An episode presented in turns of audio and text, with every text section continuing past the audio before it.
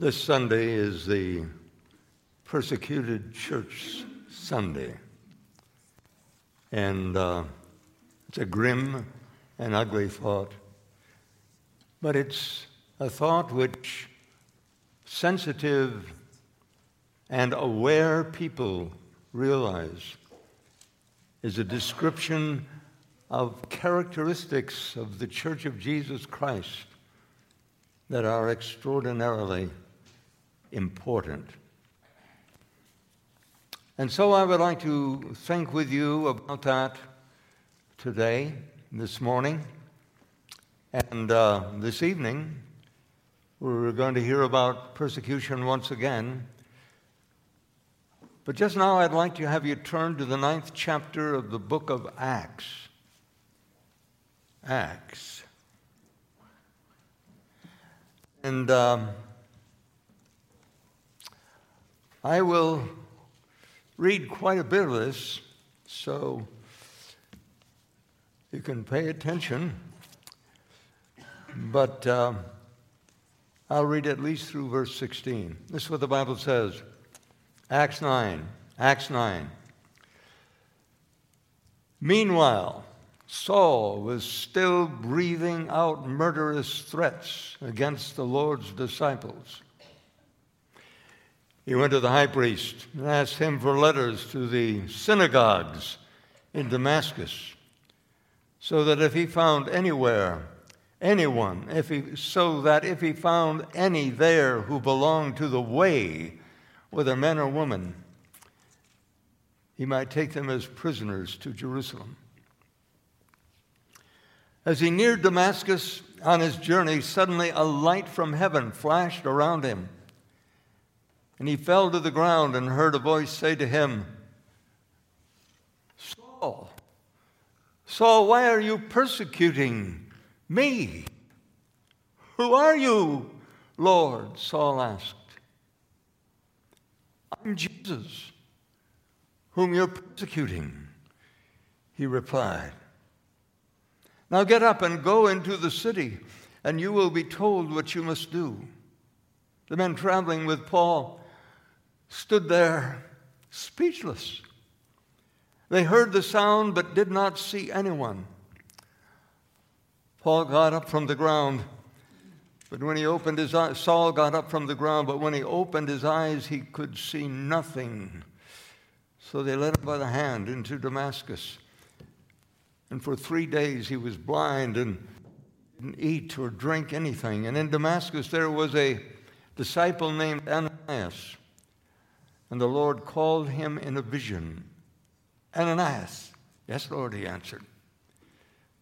The Lord told him, Go to the house of Judas on Straight Street and ask him for a man from Tarsus named Saul, for he's praying. And in the vision, he has seen a man named Ananias come and place his hands on him to restore his sight.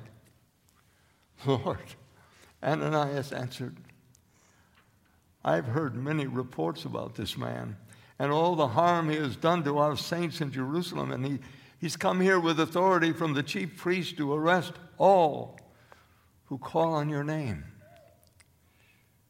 But the Lord said to Ananias, Go. This man is my chosen instrument to carry my name before the Gentiles and their kings and before the people of Israel. And I will show him how much he must suffer for my name. Now, you can read the rest of that chapter possibly later today, whatever, because it's about this remarkable person who is described here, a man whose name was Saul.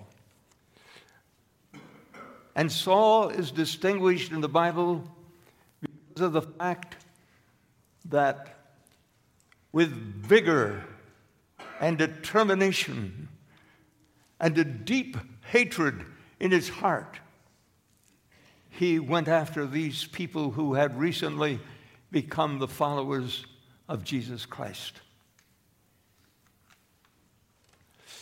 We're here today, among other things, to think about the persecuted church.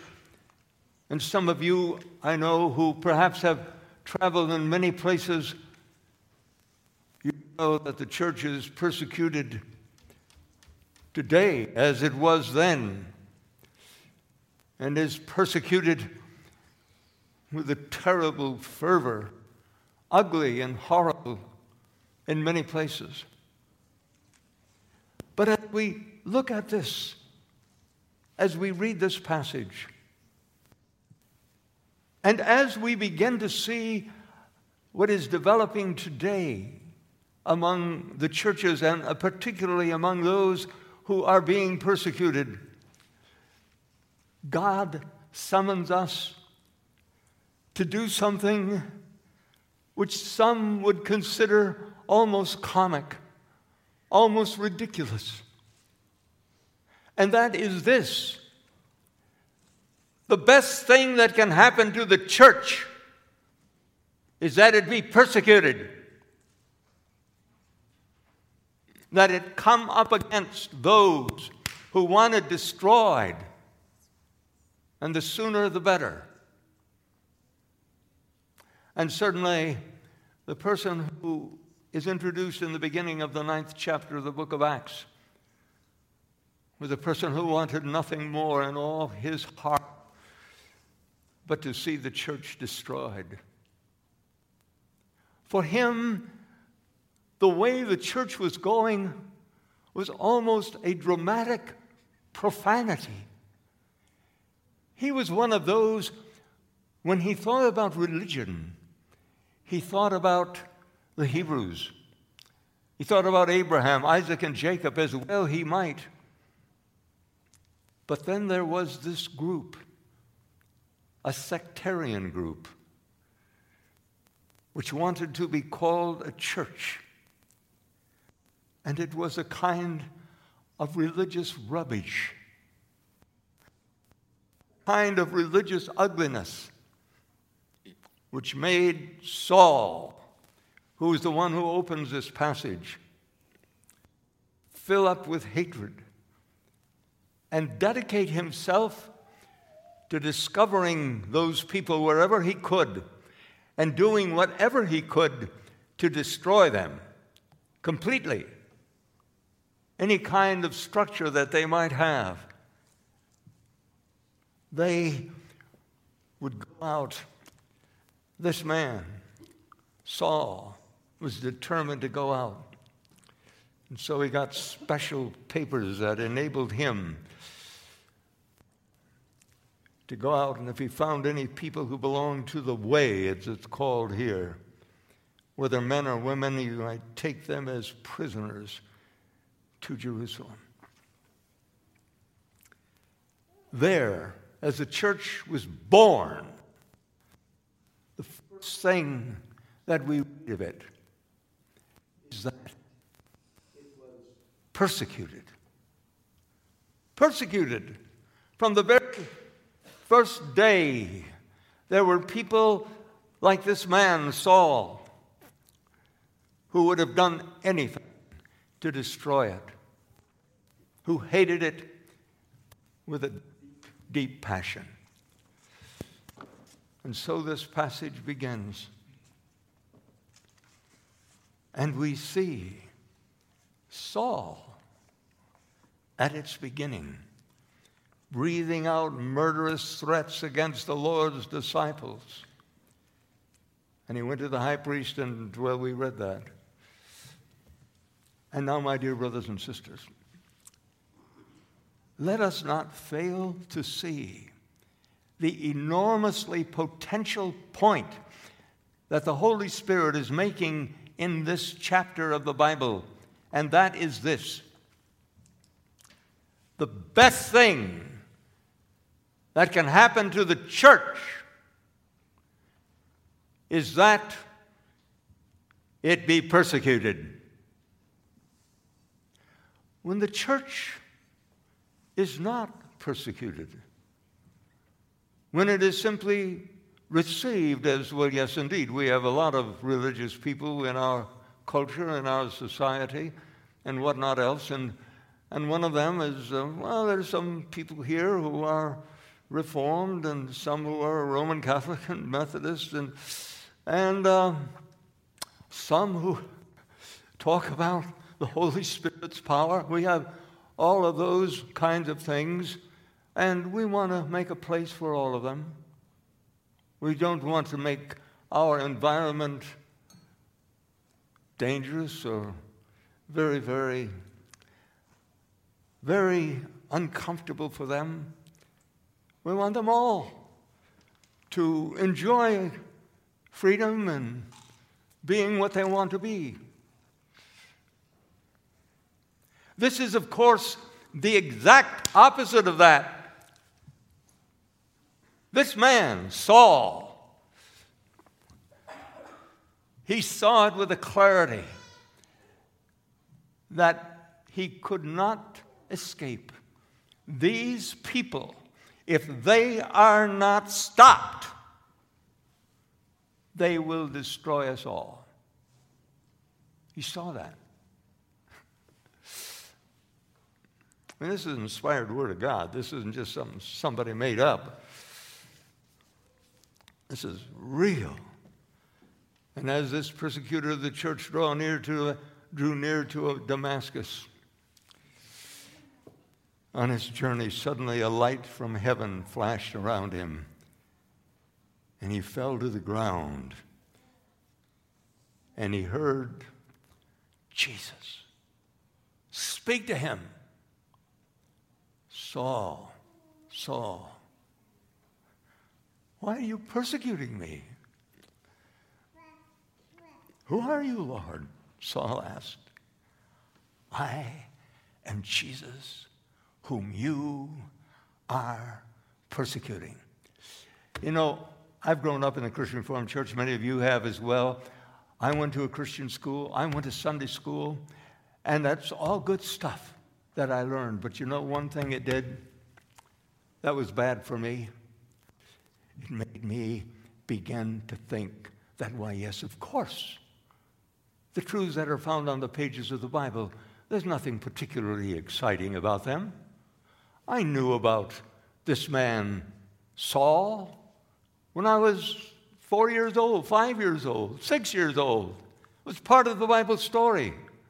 That's what it was. It was something interesting. And sometimes those of us who have been Christians for years and years and years, we, we simply receive our Christianity as a kind of the furniture of our lives. Yeah, there's some people who are this and some people, but we are, yes, and we stress this and we stress that. This morning, let us hear the message of the Word of God which says, It's good when the people of God are persecuted. And when the Apostle Paul Oh, it was still Saul here. Saul. He hated them with a passion when he was suddenly struck to the ground. That fact, when that happened, that became the great moment in which everything changed for the church of Jesus Christ. When their enemy was revealed. And God met their enemy and turned them into the person who would be used as he wielded the sword of persecution. He would be used to bring the church to life and give it the structures that nowadays even take for granted. This was Saul. Saul. And as I've been working with this and thinking about it somewhat, I, I've been thinking to myself, Joe, you know, you've just been taking that all for granted. And, but the fact of the matter is, this man, Saul, the persecutor of the church, became the foundation of the church. he wrote so many of the New Testament books. The words that we know, that we learn from the book of Romans, that we memorized. God used Saul. Oh, no, he wasn't Saul anymore because in the 13th chapter of the book of Acts, we actually read that, that this changeover of his name. That he was the one when Saul, who was also called Paul, filled with the Holy Spirit, looked straight at Elymas. You're a child of the devil. He was fighting for the church here. And he still carried that name Saul to a certain degree, but his main became Paul. And He's the one who wrote 12, 13 of the books of the New Testament. The book of Romans, with its powerful revelation of the fullness of Jesus and the wonder of God's grace, talking about God's electing love, which is revealed in the very depths of eternity itself, so that if you're a follower of Jesus this morning, if you love Jesus and you know He loves you, you know that God loved you before the creation of the world. He knew you. Paul was used to bring the truth, the full truth of God's great salvation. But here, in this ninth chapter of the book of Acts, we see him like a member of the Gestapo in Germany going out to get those followers of Christ and destroy them. Oh, my brothers and sisters, as you know, we've been involved too in this, in this particular church for many years in the past and all that sort of thing. You can become used to the church. You can become accustomed to the church. You can just think, well, yes, of course, that's the kind of church we are, and so forth. And today is a special Sunday. Yes, we're going to think about the fact that we have some who persecute you. But God is coming to us today and saying, you know, the best thing that can happen to you is that you are persecuted and that you begin to realize the fact that the doctrines, the teachings that are a part of this church, this very church, they're hated by the world. They're rejected by the world. And you have to be willing to take all kinds of insult and whatnot else because you're a believer in Jesus. And you know about God's predestination, His predestinating love, whereby He chose you in Christ before the foundation of the world. Those are the truths that God has given to His church, and He's used this person who persecuted the church to give us those kinds of truths. And so we look at the mystery, how God works. And He's telling us this morning, I believe,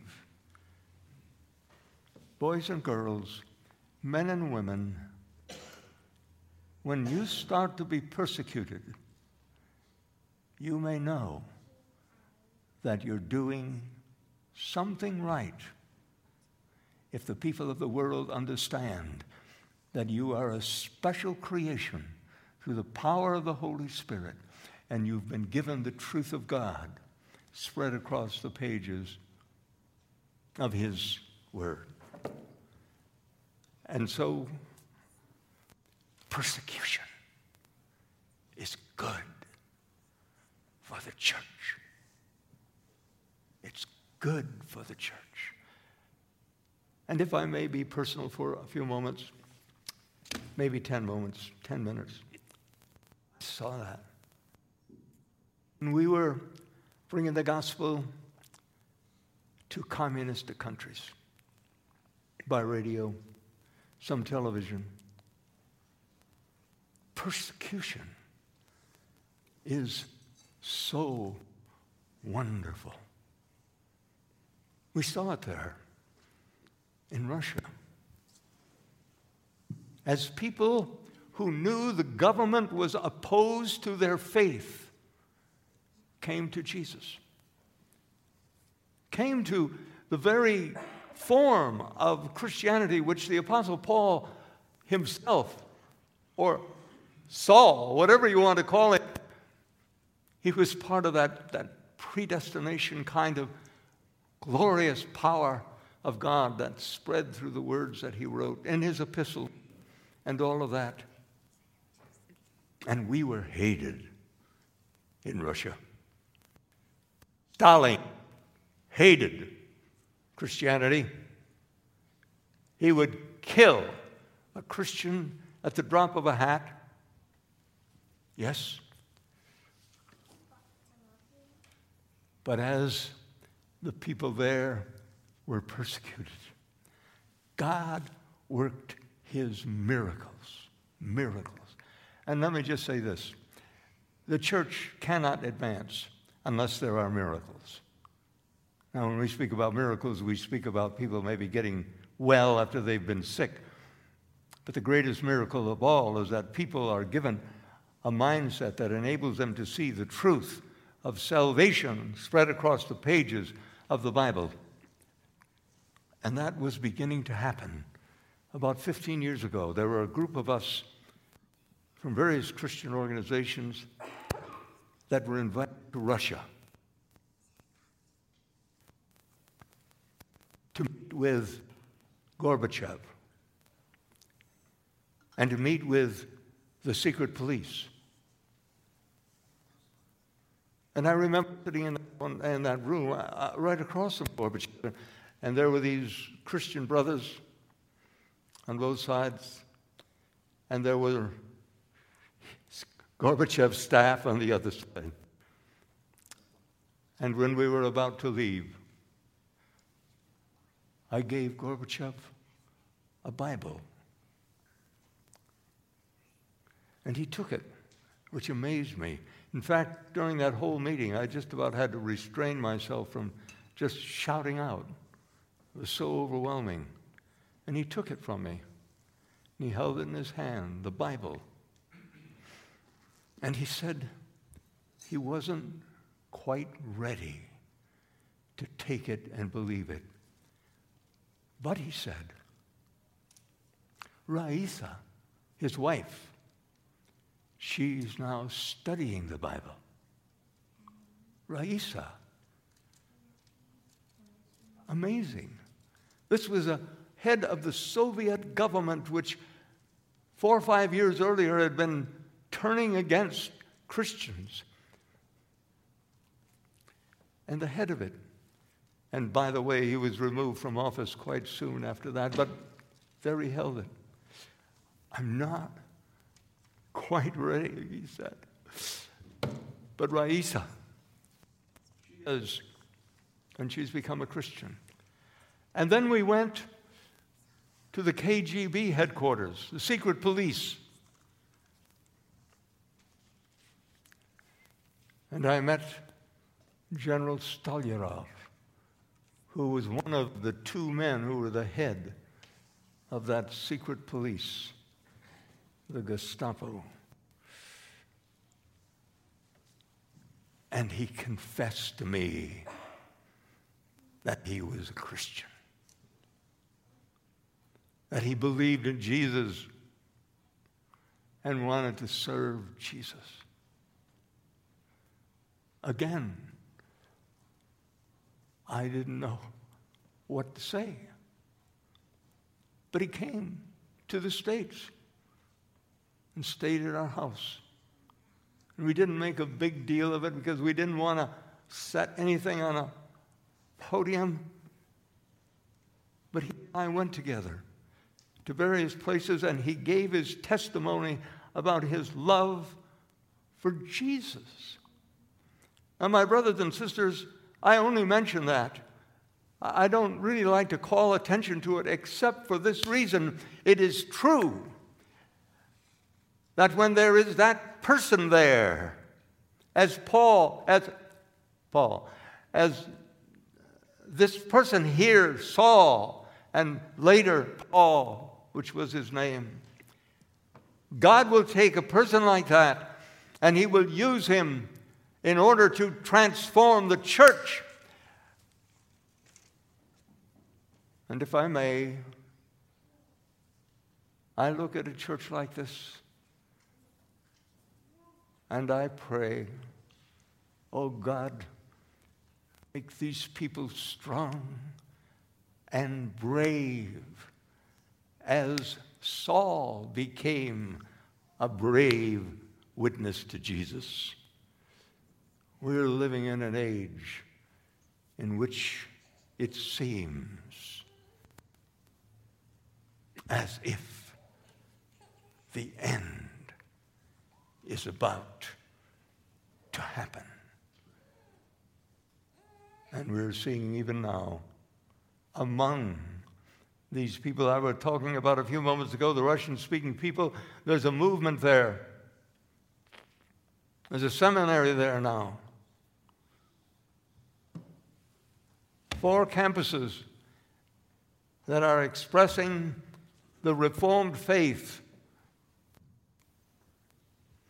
This is the gospel of God. This is the center of the scripture, the message of God's perfection and our unholiness and our need of the Holy Spirit in our lives.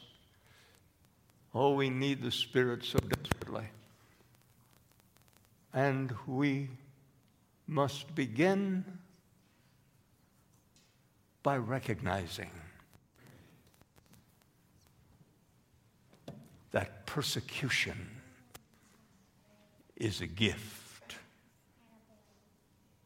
When God persecutes his people and uses their new status to bring in the sheaves. Oh, it's happening. And I think we, as members of our broader Reformed community, and I just mentioned that because that happens to be the label I carry, but there are Methodists and Baptists and Pentecostals and people who are sold out to Christ. As we who know that this is the most important book in the world recognize that we have to be praying for someone who, like Saul, became the greatest missionary in the Reformed churches. It's good to be here again today, and I do want to report that this is one of the most exciting times ever in the history of Christianity. I believe that with all my heart when I see Jews come to Jesus as never before in many countries. And I see it happening. And I see those who have been sold out to communism come to Jesus. That can only happen when the Holy Spirit of the living God finds people like Saul and captures them and turns him into a Paul who writes most of these books in the New Testament. It's so wonderful to think about these wonderful books that Paul wrote the one who was persecuting the church. Oh, I'm just turning now to this wonderful chapter which says this. And we know that in all things God works for the good of those who love him, who have been called according to his purpose. Paul wrote this about the Romans who were being persecuted. And we who are being persecuted, we need to go back over and over to this great work of the persecutor of the church, Paul, with his wonderful books. And he calls God's people to himself. I firmly believe, if I may make a little confession, I firmly believe that the next 10, 20, 30 years are going to see an explosion of people coming to Jesus before the trumpet sounds and Jesus returns. Hallelujah. Amen. Let's pray together, dear God. We um, have been looking at your word, and we've had to come to the conclusion that you used a person one time who was absolutely dedicated to persecuting the church. And you changed him. And he became the great evangelist, the great representative. Oh Lord, may we feel, we in America, may we feel persecution on our churches and in our schools too that are dedicated to you. May we realize that we're involved in a battle. And as we experience that persecution, we pray that you will raise up more and more people who will do anything in order to bring the gospel to this land in which we live and to the world. Thank you, Jesus, for the Apostle Paul who was a persecutor of your church. We pray in your name, Lord Jesus. Amen.